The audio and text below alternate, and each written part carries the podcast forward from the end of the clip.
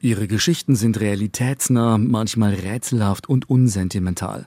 Alice Munro gilt als die Meisterin der zeitgenössischen Kurzgeschichte. In diesem Genre ist sie zu Hause. Diese spezielle Form hat sie perfektioniert. Aufgewachsen ist sie in dem kleinen Ort Wingham im kanadischen Bundesstaat Ontario. Dass von dort Inspirationen für große Geschichten kommen könnten, denken die wenigsten. Trotzdem. I think any life can be interesting. I think any jedes Leben und jede Umgebung kann also interessant sein. Davon ist Alice Munro fest überzeugt. Schon mit neun Jahren beschloss sie, Schriftstellerin zu werden. Ich habe schon immer Geschichten uh, geschrieben. Ich hatte einen langen Schulweg. Auf dem Weg habe ich sie mir ausgedacht. Und als ich älter wurde, hatten die Geschichten immer mehr mit mir zu tun. Ich als Heldin in den unterschiedlichsten Situationen. Munro hat wenige Romane, aber viele Kurzgeschichten geschrieben. In ihren Erzählungen geht es meist um Frauen, die in der kanadischen kanadischen Provinz leben. Es geht um die Liebe, um die Arbeit und ums Scheitern. Es sind oft verstörende Geschichten, die meist im Alltag beginnen und oft in einer Katastrophe enden.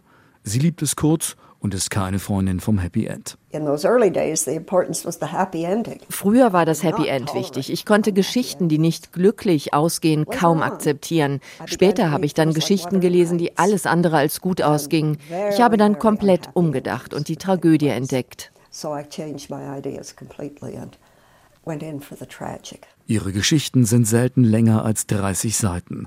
Immer geht es ums Leben. Monroe ist Perfektionistin. Sie will, dass ihre Geschichten Menschen bewegen, egal wie alt sie sind. Oh well. I want my stories to move people. I don't care if they're men or women or children or you know. I want my stories to, to be something about life. Alice Munro lebt noch immer einfach und bescheiden auf dem Land, noch immer im kanadischen Ontario. Ihre Erzählungen wurden in viele Sprachen übersetzt. In Kanada und im angelsächsischen Sprachraum zählt Munro zu den absoluten Bestseller-Autorinnen. Mit 76 Jahren bekam sie 2013 sogar den Literaturnobelpreis. Selber daran geglaubt hat sie nie, auch weil Frauen den eher selten bekommen. No, no, no. I was a woman. Unseren Tschechow nennen die Kanadier zärtlich die Autoren. Der Grund, ihr Stil wird oft mit dem russischen Schriftsteller Anton Tschechow verglichen. Sie versteht es, die große Welt mit all ihren Abgründen auch im Banalen zu entdecken. Sei es im Schlachthaus, im Kleiderladen oder im Pflegeheim. Alice Munro. Seit Jahren hat sie nichts Neues veröffentlicht.